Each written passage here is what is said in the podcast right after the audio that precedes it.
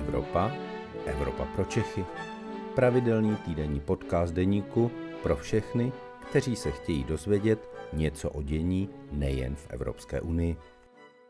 Na úvod krátký přehledění v Evropě. Maďarsko vedle ruské vakciny Sputnik objednalo i další mezinárodně necertifikovanou vakcínu z Číny. Tou se chce nechat očkovat premiér Viktor Orbán se zdůvodněním, že Číňané mají s virem nejvíce zkušeností. Co na to asi říkají normální Maďaři? Ruský soud změnil podmíněný trest ruského opozičníka Alexeje Navalného na nepodmíněný. A to proto, že v době, kdy se v Rusku léčil z pokusu o vraždu spáchanou agenty ruské tajné služby, se v Moskvě nedostavil na policii. A neb ruský právní stát v praxi. Prakticky v celé Evropské unii se šíří nakažlivější britská mutace koronaviru, která nutí členské země většinou ke zpřísnění opatření v době, kdy vakcinace obyvatelstva kvůli pomalejším dodávkám očkovacích látek není tak rychlá, jak se čekalo. Od poslední zprávy přejdeme rovnou k dnešnímu tématu Evropy pro Čechy, kde u mikrofonu vítám Anetu Zachovou, šéf-redaktorku Euraktivu. Aneto, jak je to vlastně s vakcinací v EU, která se řídí společnými unijními nákupy? Jsme už v průšvihu? Eh, v průšvihu bych řekla, že nejsme. Eh, jsme spíše pozadu. Eh, jsme pozadu oproti Izraeli a částečně i oproti Velké Británii nebo, nebo Spojeným státům americkým. Každopádně, pokud se podíváme na, ta, na ten proces té distribuce té vakcíny, tak to nějakým způsobem běží. Bohužel těch dodávek dostáváme o něco méně, než bychom měli. Nicméně, když si třeba podíváme na ten očkovací plán České republiky, tak tam můžeme vidět, že Česko očekávalo, že v lednu obdrží eh, od Evropské unie více než 300 tisíc vakcín a to se skutečně stalo. Ty vakcíny jsme obdrželi. Eh, to znamená, že zas takový průšvih, eh, jako toho působí, když pořád slyšíme, že ty dodávky se spožďují a tak podobně, tak to tak úplně není. A myslím si, že je poměrně zkreslované i to srovnání s tou Velkou Británií, protože pokud se podíváme na čísla, která se týkají Eh, nikoli pouze aplikované první dávky vakcíny, ale pokud se podíváme na to, kolik lidí eh, v té zemi vlastně dostalo dvě dávky a je tady už plně proočkováno, tak eh, tady najednou vítězí v podstatě státy Evropské unie, Dánsko a Itálie. To znamená, že na všechny tyto statistiky se musíme dívat poněkud s rezervou a vědět tyto okolnosti, které jsou za nimi. No ono asi za ním je hlavně průšvih eh, s firmou AstraZeneca, eh, která má eh, vlastně svoje sídlo ve Velké Británii a tuším částečně ve Švédsku, ale ve Velké Británii jedou ty závody AstraZeneca naplno. Velká Británie touto vakcínou očkuje opravdu v masovém měřítku, zatímco závod AstraZeneca v Evropě, v Belgii má problémy a ty dodávky váznou a dokonce váznou i zatím, eh, co bylo eh, podepsáno. Je ten největší průšvih v tuto chvíli opravdu AstraZeneca? Eh, já si myslím, že u vakcíny AstraZeneca je průšvih zejména to, že my stále si nejsme jistí tím, jestli je plně účinná u osob starších 60 let. Eh, zrovna včera belgické úřady například eh, uvedly, že ji nebudou očkovat eh, právě této starší generaci, což je poměrně velký problém, protože třeba i Česká republika spoléhala na to, že AstraZeneca budou očkovat například praktičtí lékaři, protože ta vakcína se dá velice dobře skladovat. To znamená, že toto je si myslím teďka jeden z těch průšvihů, protože my potřebujeme teďka mít jasná data o tom, eh, jak moc je AstraZeneca účinná u starších obyvatel. Protože pokud bychom s ní začali eh, očkovat eh, právě starší generaci a pak se dozvěděli, že ta účinnost je nízká, tak to by bylo samozřejmě, to by byly zmařené dávky vakcíny. Ona samozřejmě těm lidem nemůže ublížit, ale jde o to, aby když už tu dávku dostanou, tak aby to skutečně k něčemu bylo.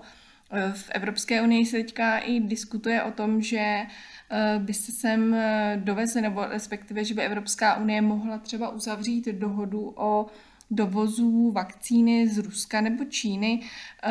Uh, Luboši, víš něco o tom blíž, o tom, jak je na tom třeba ta ruská vakcína, jestli třeba tohle by mohlo být řešení? Tak eh, ruská vakcína je na tom tak, že v samotném Rusku je touto vakcínou naočkováno výrazně méně lidí, než je teď eh, průměr vakcinační Evropské unie, což o něčem svědčí. Rozhodně to svědčí o tom, že v Rusku nejsou nějaké obří kapacity na eh, výrobu této vakcíny. Uvažuje se o tom, že by snad eh, mohly tyto vakcíny být dodávány z Indie, ovšem když se podíváme na Indii samotnou, tak tam ta potřeba vakcíny je opravdu obrovská, takže a Indie také teprve začala očkovat, čili to je jeden problém, který je s ruskou vakcínou. Druhý problém je, a to je problém daleko větší, že celý ten průběh eh, toho procesu, který má vést k povolení vakcíny k tomu, že by byla eh, vyzkoušena, je, pokud jsme tady mluvili o AstraZeneca, že tam jsou jakési pochybnosti o tom, že nebyla vyzkoušena na dostatečně velkém vzorku lidí starších 60 let, tak eh, pokud jde o to testování v Rusku, tak eh, ty údaje jsou i podle eh, českých vědců v tuto chvíli velmi pochybné.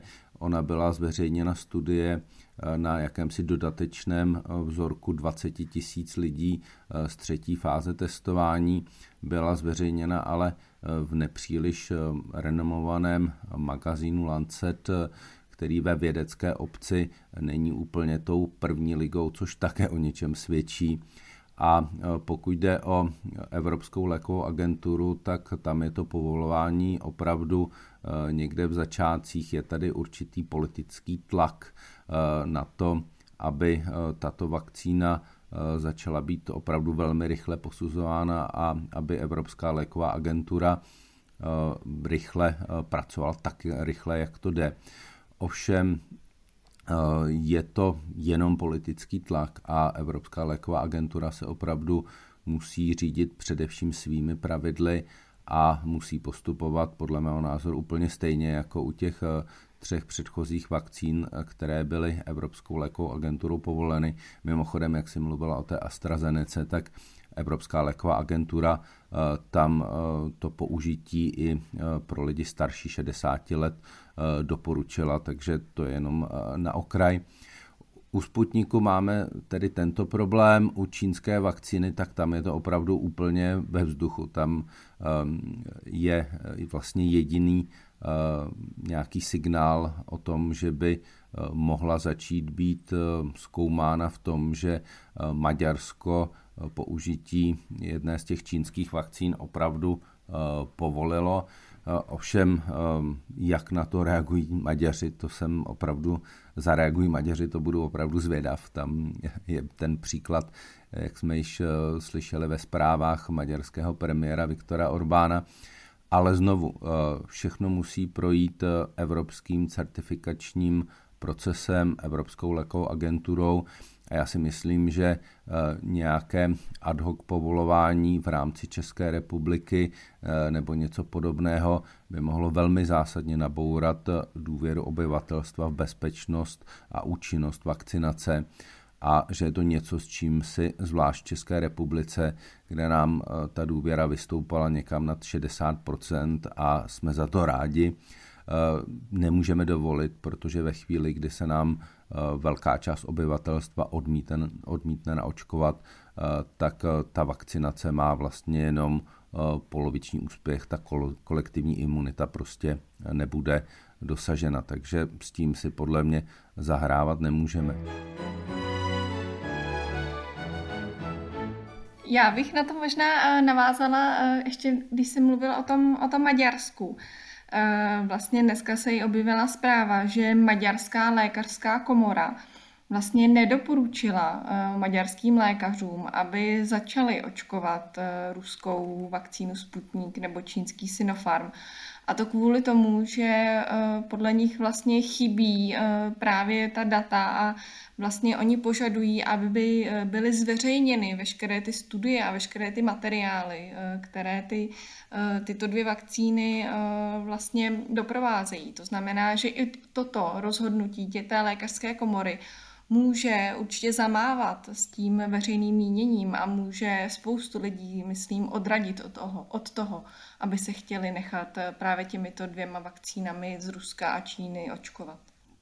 Já si myslím, že maďarská vláda opravdu rozehrála velmi nebezpečnou hru, která má do značné míry i to politické pozadí, kde maďarská vláda vykřikuje, že Evropská unie selhala a že vakcíny nejsou a tak dále. Přitom ty dodávky z Ruska jsou v tuto chvíli naprosto zanedbatelné. Možná, že dodávky z Číny eh, budou větší a eh, z hlediska nějakého průniku na eh, evropský unijní trh, možná, že Čína opravdu může dodat nějaké masivnější množství té, té své vakcíny. Takže to všechno teprve uvidíme, ale ta důvěra obyvatelstva opravdu může být velmi zásadně nabourána.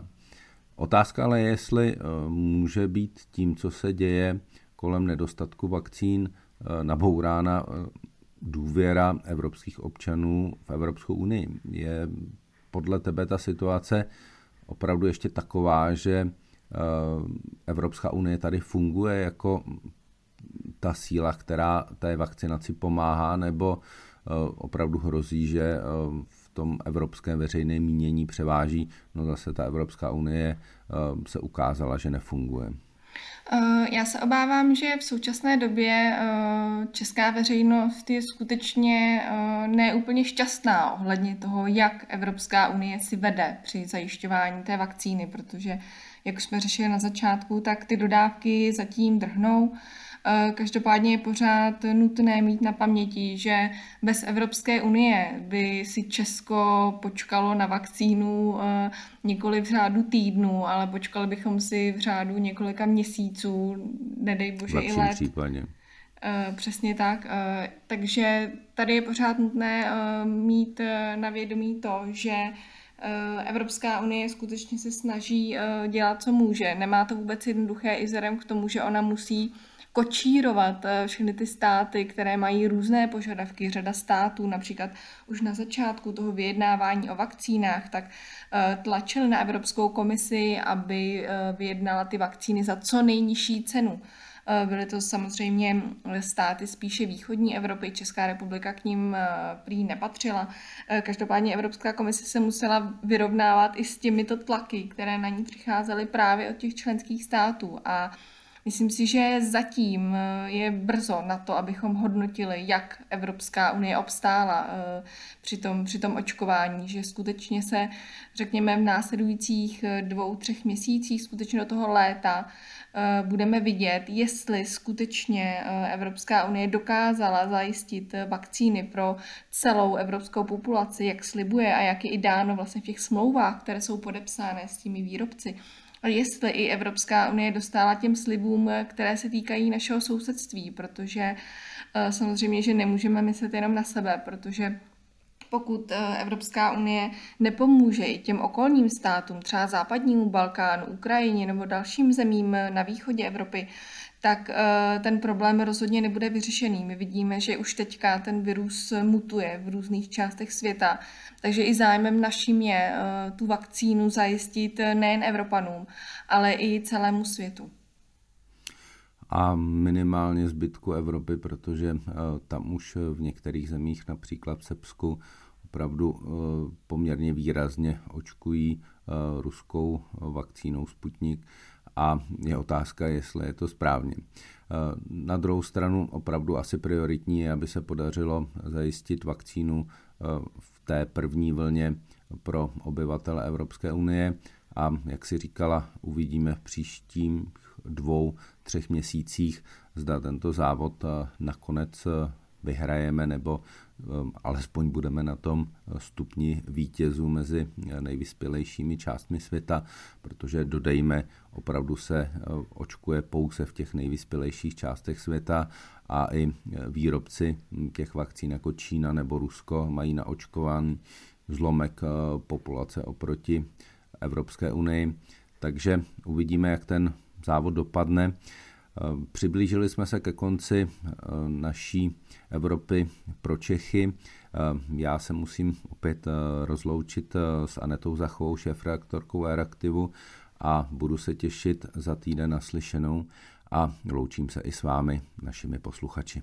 Děkuju, naslyšenou. To byl podcast Evropa pro Čechy. Příští díl poslouchejte opět ve středu ve 12 hodin. Naslyšenou se s vámi těší acho no pós-palatá.